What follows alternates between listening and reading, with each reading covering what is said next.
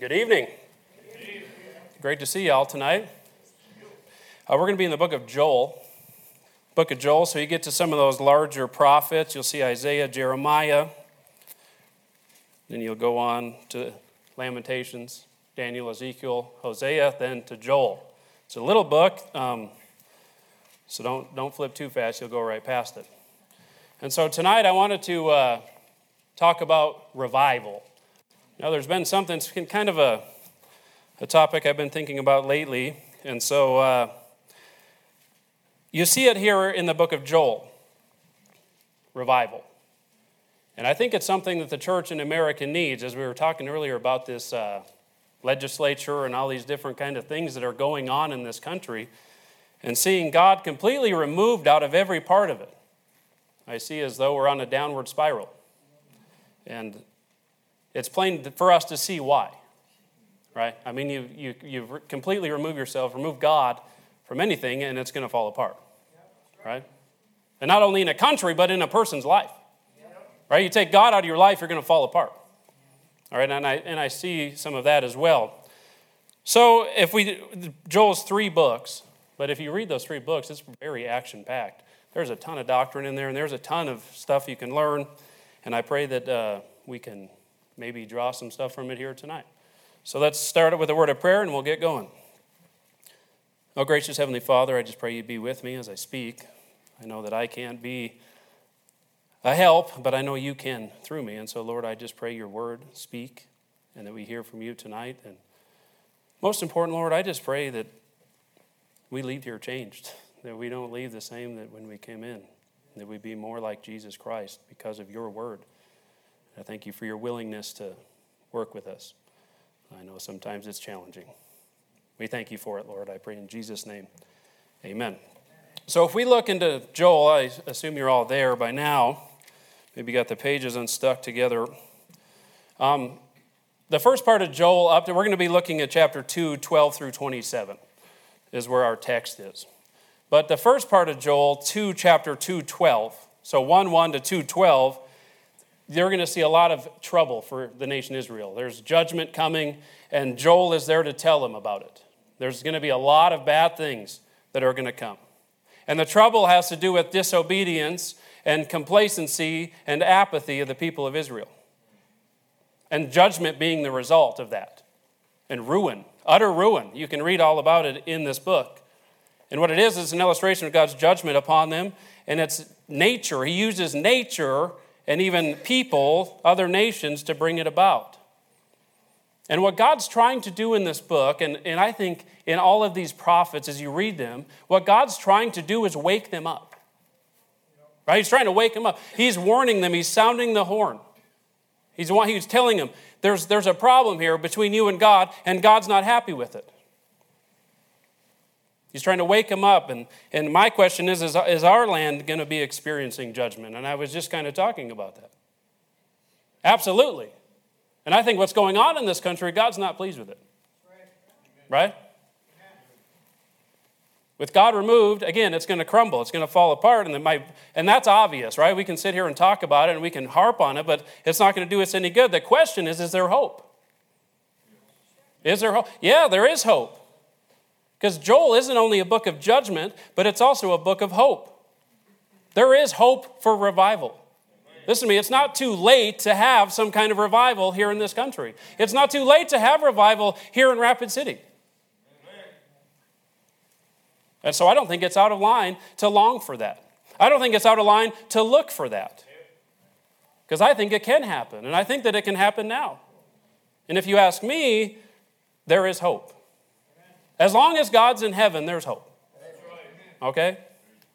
And so we have a, first of all, we have a big time problem. Like I said, the first part up to 211, we have a big problem. When we see there's a big time devastation by insects, if you look, go back to 1, uh, Joel chapter 1, verse 4, it says, That's which the palmer worm hath left, hath the locust eaten, and that which the locust hath left, hath the cankerworm eaten, and that which the cankerworm hath left, hath the caterpillar eaten. So, this is a critter that's going to keep growing in different stages and it's going to devour the whole land. And I think it's, when I think about that, I think, okay, God's going to use something so small that a little kid could go smush on the ground. Right? So that whatever instrument God uses, if He uses one so small and can devastate the nation, that just shows how big God is, right? He can use anything because He's God. And I think it's, it's proving a very interesting point here using insects to do so. We're going to see there's invasion from nations. They're going to be destroyed. Verse 7 says, He hath laid my wine waste and barked my fig tree. He hath made it clean bare and cast it away. The branches thereof are made white. They're starving these people out. They're destroying them. There's severe drought. The, the crops are failing. You go to verse 10 the field is wasted. The land mourneth, for the corn is wasted, and new wine is dried up, the oil languisheth. The crops are failing. There's no rain. Livestock is left with nothing to eat. Verse 18 How do the beasts groan? The herds of cattle are perplexed because they have no pasture. Yea, the flocks of sheep are made desolate. Go on to verse 19. There's even fire. O Lord, to thee will I cry, for the fire hath devoured the pastures of the wilderness, and the flame hath burned all the trees of the field. Boy, this isn't looking good, is it? I mean, you read that and it's no good. Look at verse 15. Alas, for the day, for the day of the Lord is at hand. And as a destruction from Almighty shall it come. Listen to me, none of this stuff is on accident. None of this stuff is just happening because Mother Nature decided to have fires and drought. It's because there's a God in heaven. He's not happy. He's judging these people, He's disciplining His people. And it's on purpose, it's discipline. And you look at 225, chapter 2, verse 25. It says, And I will restore to you the years that the locust hath eaten, the cankerworm, the caterpillar, and the palmer worm. And listen to this my great army which I sent among you. God's taken full control of this, He's taken responsibility for this. And so, does any of this stuff look familiar? Do we see that going on now? Do we see it here in America? Do we, do we see it in the church? Do we see some spiritual drought? In the church? Do we see this downfall in America? And why is that? Turn with me to Romans chapter 1. Keep your finger here in Joel, Romans chapter 1 and verse 20. Because as I look and see why is this happening and how could such, a thing happen to such people, and how can this happen to such people as Americans and this other thing, it's because of Romans 1 20 and 22, 20 through 22 says, For the invisible things of him from creation of the world are clearly seen, being understood by the things that are made, even his eternal power and Godhead, so that they were without excuse, because that when they knew God, they glorified him not as God. Neither were thankful, but became vain in their imaginations, and their foolish heart was darkened. Professing to be wise, they became fools that sums it up, right? You see disasters, you see drought, floods, earthquakes, tornadoes. And it seems like we see a lot of those. They're frequent. High gas prices. Who in here has bought eggs lately? Right? Things we can't control, right? Things that are going out of control as far as we can see. But it's not only nature, it's not only things we can't control, but sin is running rampant. Right? We, we have a big time issue of sin. Listen to me, we have a generation right now that is calling evil good and good evil. Now, if you want to be popular, you're going to have to go do something silly. You're going to have to go chase a ball around to be, to be lifted up and exalted. But you go preach the word of God, and you're going to be made fun of. You're going to be persecuted. You're doing the most important thing there is in the whole world is you're sharing salvation found in Jesus Christ so somebody can keep their soul out of hell and go to heaven and you are made an ignoramus. They're calling evil good and good evil. We have a society that protects the righteous and they punish or protects the wicked and punishes the righteous. I can see that fear has replaced faith. Sin has replaced sanity. Greed has replaced God. Hatred has replaced holiness. We see this happening in, in our homes. We see this happening in the church. We, it's, it's, sometimes it seems as though we're becoming numb to certain things that should be offending us. We've become way too comfortable with, with things that we hear and things that we see. As though it, it, it, doesn't affect us anymore, and it's happening in the church as well. We see church services that are eliminating preaching completely to replace that with entertainment. We're not even opening up the Bible in some churches, and people's aim is for happiness rather than holiness. People are more excited about shopping trips and football games than they are the prayer meeting. Why is that? People want their ears tickled instead of their hearts being searched by the scriptures. They want to be entertained, they don't want to be challenged. And, I'm, and I see people would rather stay the same than instead of being conformed to the image of Christ, right? We're, we're becoming complacent, is what's happening. It's the same thing that we see here in the book of Joel. And listen to me, we have the same God. Amen? And we can wonder why this nation is struggling, and we have to look at the church. We're the ones with the truth. What are we doing with it? Right? It's a spiritual drought, I see. And I'm, I'm, I'm here to tell you that it's time for us to wake up as the church. Now, that's really encouraging message tonight, right? What a great picture we got here on a Wednesday night, right? Now, but, I, but it's going to shift here at verse 12 here in chapter 2. So go back to the book of Joel we're going to see God's plea. So it's going to shift here. We're going to get off the negativity here. We're going to look at who, what God has to say about all of it in the midst of it. Listen to this. Even in judgment, even in the midst of judgment, we see hope. What a great God we have. Amen. We have a God that so he's going to judge it. He's going to wipe them out. He's going to do all this stuff. But right in the middle of that, he's giving them hope. He's giving them another option. Let's look at verse 12. It says, Therefore also now saith the Lord, Turn ye even to me with all your heart, with fasting and with weeping and with mourning, and rend your heart and not your garments, and turn unto the Lord your God, for he is gracious and merciful, slow to anger and great of, of great kindness, and repenteth him of the evil, who knoweth if he will return and repent and leave a blessing behind him, even a meat offering and a drink offering unto the Lord your God. God's pleading for repentance.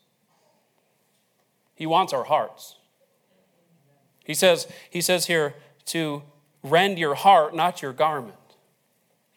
He doesn't just want our external show, He wants our hearts to actually be rended. He wants our hearts to be sorry. He wants our hearts to turn. He's not, he's not interested in what we're doing on the outside unless it's stemming from what's going on on the inside right? Because God's going to change us from the inside out.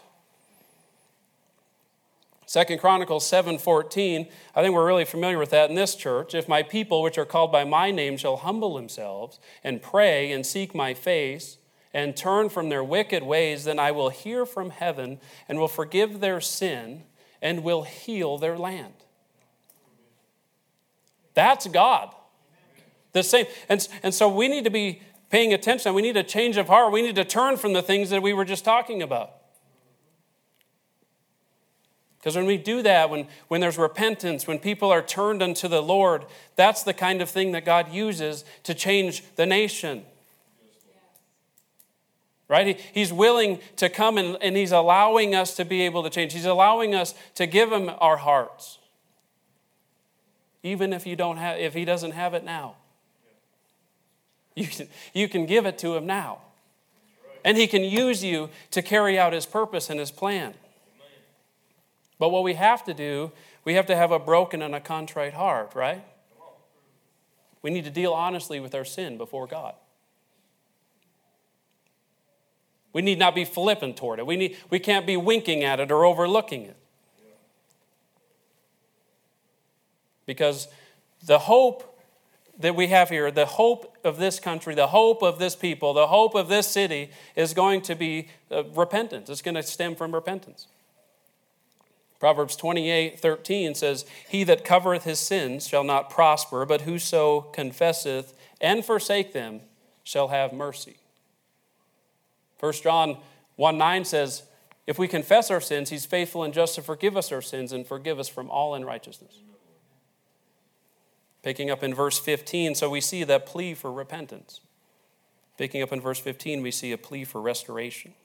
It says, Blow the trumpet in Zion, sanctify a fast, call a solemn assembly. Gather the people, sanctify the congregation, assemble the elders. Gather the children and that suck and those that suck the breasts. Let the bridegroom go forth of his chamber and the bride out of her closet. Let the priests and ministers of the Lord weep between the porch and their altar, and let them say, Spare thy people, O Lord, and give not thine heritage to reproach, that the heathen should rule over them. Wherefore should they say among the people, Where is their God? Then will the Lord be jealous for the, his land and pity his people. So God is calling all people here. Do you see that? He's got quite a list of people there. He's calling them from littlest to biggest. That's like what we say in our house. The baby sucking the breast, right? All the way to the oldest. He needs everyone there. He's saying, get everyone there. They all need to hear it. This is so important that, that the whole assembly has to be here, littlest to biggest. Because God wants people to come and seek Him. God wants people to come to Him. God's not willing that any should perish, but all should come to repentance.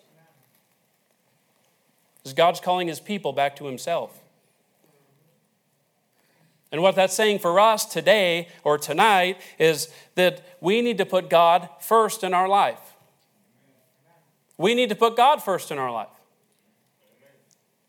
And I'm afraid that, that a lot of us don't necessarily do that all the time. We don't have God first in our lives. And we must yield to Him. We must yield to the Holy Spirit and quit yielding to the world. We need total surrender. We need our, he needs our heart. He needs our life. He needs every bit of us.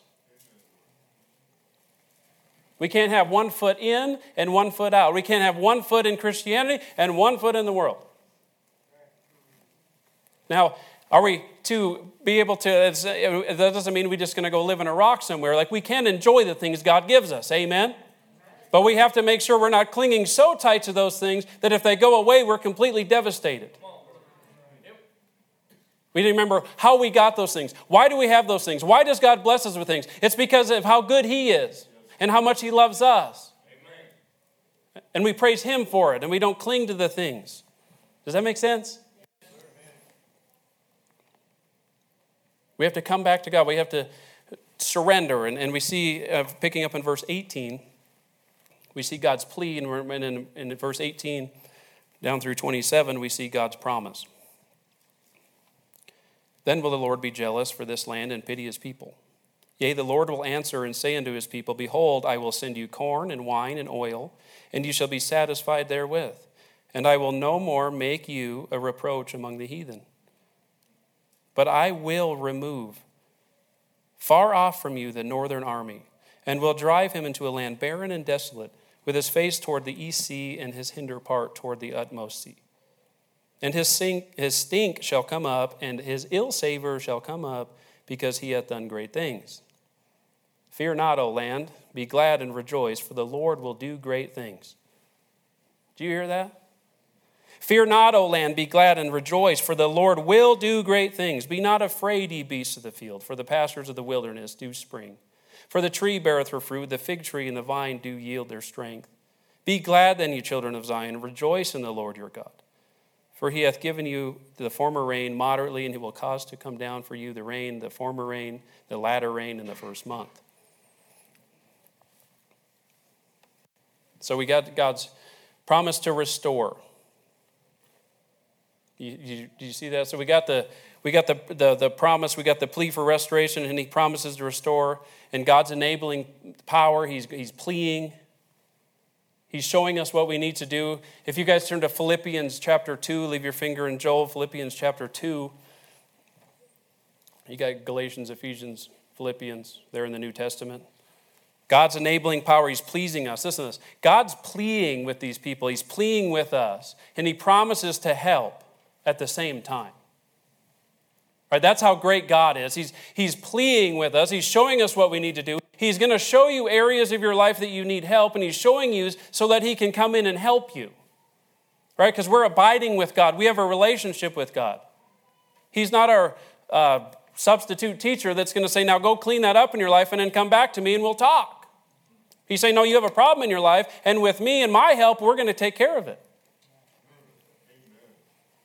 Philippians 2:13 says for it is God which worketh in you both to will and to do of his good pleasure.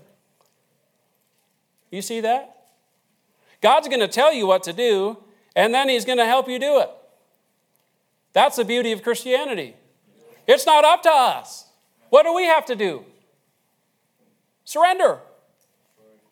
Right? That's, that's our job. We have to give him our heart, give him our life, give him our body. And he does the will. He shows us what we need to do, and then he does the work. And we're missing that today. At least I am sometimes, right? He promises to deliver them from their enemies. He promises to feed them. He promises to bless them. And he promises to satisfy them if they'll come to him. Right, we have to make the move. We have to, we have to come to Him for that. They're not going to fix this mess themselves. Listen, we make a mess of our life and we aren't going to fix it ourselves. This nation made a mess out of itself. It ain't going to fix itself. God of heaven will fix it if we'll let Him. Now, all God's children long for God to move among us. Right? If you're sitting in here tonight and you're God's child, you're longing in your heart, your desire is to see God move among us. Right? Or it should be. Right? I want to see that. I want to see God move. I want to see God bless his people. And I'm, I'm just thankful that we're, we are God's people because we're in Christ. We are His, we're His children. There's still hope. Listen to me, there is still hope because we're still his children. But listen to me, we got to do something. We have to get to work. And I'm not talking about earning no salvation, earning a faith. I'm talking about we need to, we need to start working for the Lord. You know, preaching the gospel to every creature. So we see his promise to restore, and then we see a promise of revival. Verse 23 I think I already read it, but I'll read it again. Be glad then, ye children of Zion, and rejoice in the Lord your God, for he hath given you the former rain moderately, and he will cause to come down for you the rain, the former rain, and the latter rain in the first month. And the floor shall be full of wheat, and the fat shall overflow with wine and oil. And I will restore to you the years that the locust hath eaten, the cankerworm, the caterpillar, and the palmer worm my great army which I sent among you. A, you see that? I will in there. Right? He's, he's saying, just come to me, don't fear, and I will restore to you. He doesn't say that I might restore it, or I should, or could. And if God says He's going to do something, He's going to do it. And He's promising to restore this. And, uh, and, he, and He's. Uh, going to deliver them from their enemies. He's going to do all those things, and he's going to promise this revival. He's going to revive the land. He's going to give it rain, the rain it needs to grow back. All that's been lost, all that's been devoured, he's going to revive it. You see what I'm saying here? All that's been lost, God will revive it, He'll bring it back. Well, we must ask we must plead with the Lord that we can experience this. And one of the most pretty beautiful sights I've ever seen is when I come in this building on a Wednesday night and I see God's people on their knees. I'm telling you right now, that's what it's going to take. Are we on our knees pleading for God to come and restore this people? Are we pleading with Him? Are we desiring that? Are we on our knees asking for that? All we've given over to the enemy can be restored. Are we, are we asking God to restore those things? Are we praying for revival? Are we praying for God's power? Are we praying for His conviction to, for our sin? Are we praying for our holiness, that we could be a set apart people, a people that people see God in us, that people see Jesus Christ in us? When they see us, uh, they say, That man's been with Jesus. There is something different about that man. There is something different about those people. And something so different that I want it. Is that how we're living? Is that, is that what we're pleading for? Oh, that God's people would seek his face and ask God to move. Is that the most important thing to us? Is to see God move. Are we seeking His face above everything else so we can see God move and we can see restoration? That we can see forgiveness of sins and we can see souls brought to Christ. To see how we've fallen, we, we must desire, our desire in our heart must be to get back on track. Right? The revival in the church is going to be the only hope. And you know where revival in the church starts? is at our home. It starts in our home, mom and dad. Are we raising our children up so they want to serve the Lord? I'm telling you that the poles of the world are strong. Strong. But God's bigger. We need to get a hold of God, is what I'm saying. And so he has a promise to restore, he has a promise for revival, and then he promises rejoicing. What's the only result of all of this? We were just talking about it on Sunday to rejoice. We can rejoice. Verse 26 And ye shall eat in plenty and be satisfied. Boy, that sounds good to me. Listen to this. And praise the name of the Lord your God that hath dealt wondrously with you, and my people shall never be ashamed. You see that? To praise the name of the Lord. Listen to me, when you see God restore someone, when you see someone in a broken life, someone whose life is a complete disaster, and God puts that back together and they go on to serve Him, that causes rejoicing.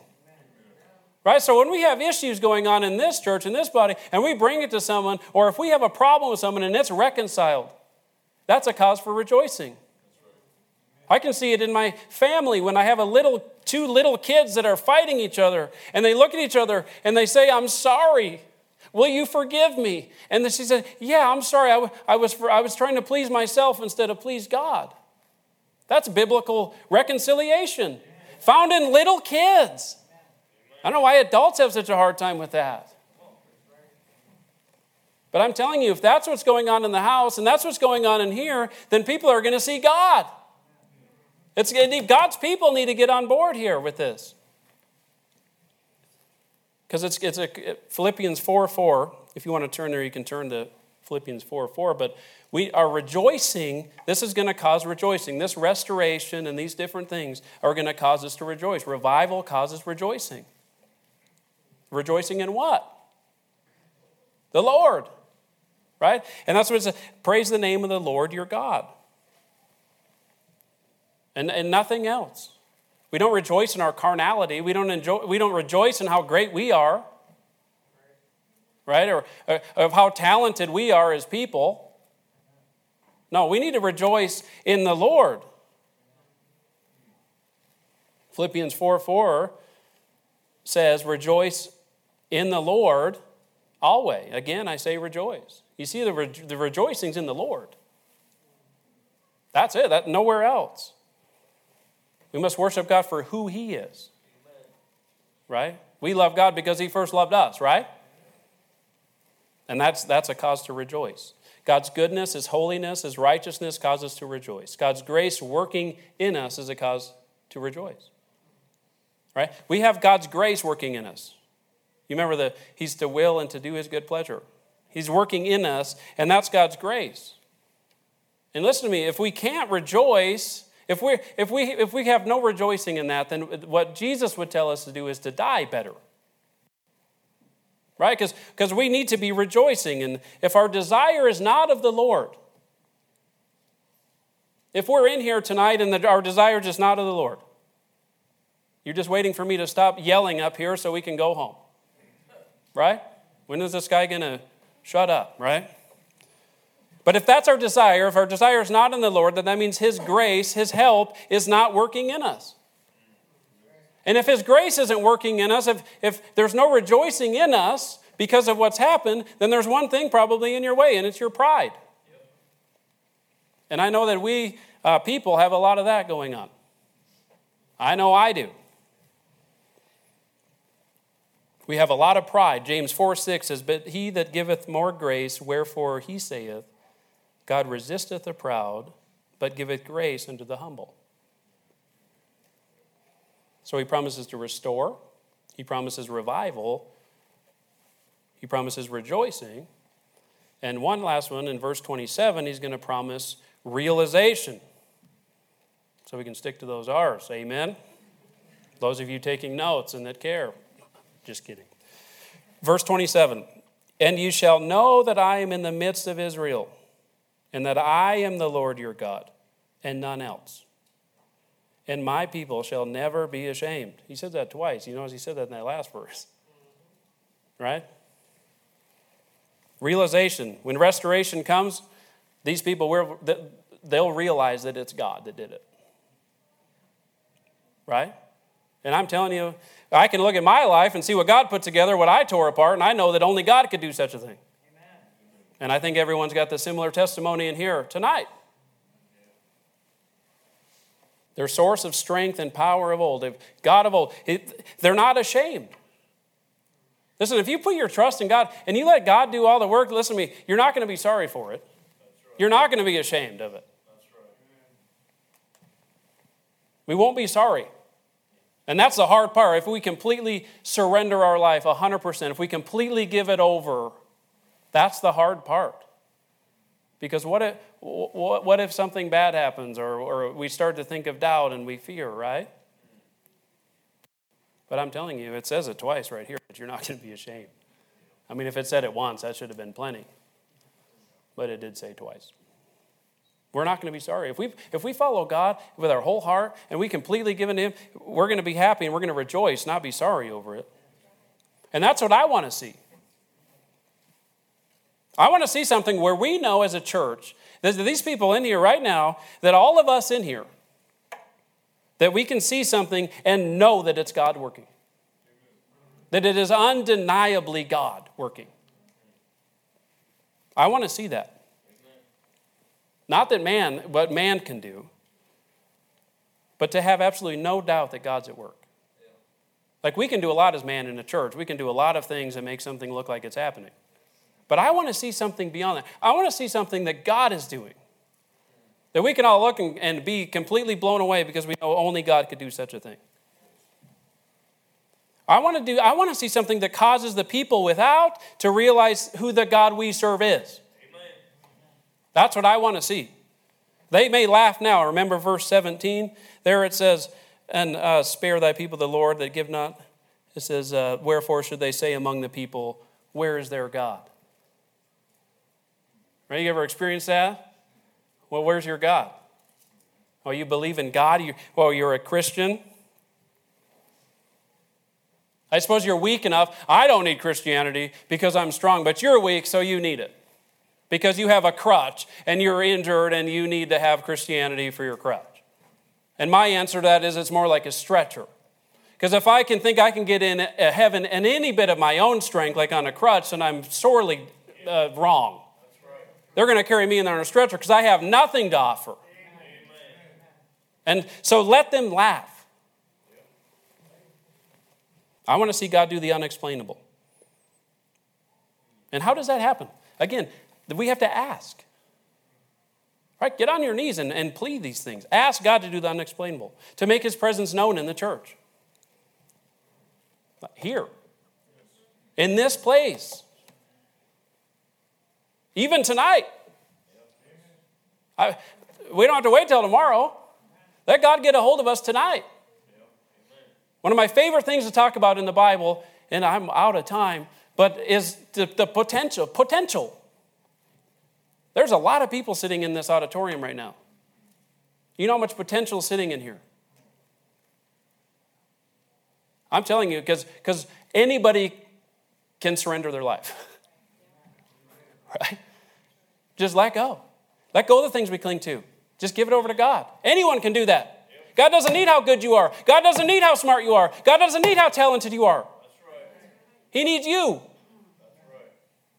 And we can all offer that and be used of God. Amen. This group of people, we could go change this whole city right now. If we would just get a hold of God and have revival. If it would just happen, and it can happen, it's not out of our reach. God wants that. Mark 2 1 says this, and, and I, I love it. It says, And again, he entered into Capernaum, speaking to Jesus, after some days. Listen to this, and it was noise that he was in the house. right? Let's make that true tonight. Too much of what goes on in the church can be explained. But when God moves, it's a supernatural thing. And I want to see that. It's not too late. And, and so let this church, Liberty Baptist Tabernacle, let this church be an example of this very thing. An example of what kind of God we serve holy and righteous, gracious and merciful. Remember verse 13. For he is gracious and merciful, slow to anger, and of great kindness, and repenteth him of the evil. Listen to me, God, with repentance and faith, can turn things around. Amen? Amen. He can. And He will. He promises it. But we have to get back to God. So if we're, if we're not with God tonight, if, if you're apart from God tonight, get back with God. Wake up.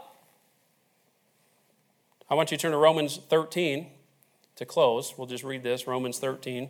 Because what we need is revival. We need a revival personally. We need God to come into our life personally, and it needs to do a work in us that's going to cause us rejoicing. He's going to cause us to, to do these outward acts, His good works. He's both to will and to work His good pleasure. When we're doing that, when we're abiding in Christ, that's what He needs from us. He needs our heart. And when those things are happening, then we're going to experience God, and then we're going to come here and we're going to gather with other people doing the same thing. And then that's how things are going to be changed out there. I'll close by reading this verse, or two verses, Romans 13, 11, and 12. It says, And that, knowing the time, that now it is high time to awake out of sleep, for now is our salvation nearer than when we believed. The night is far spent, the day is at hand. Let us therefore cast off the works of darkness and let us put on the armor of light. Let's pray.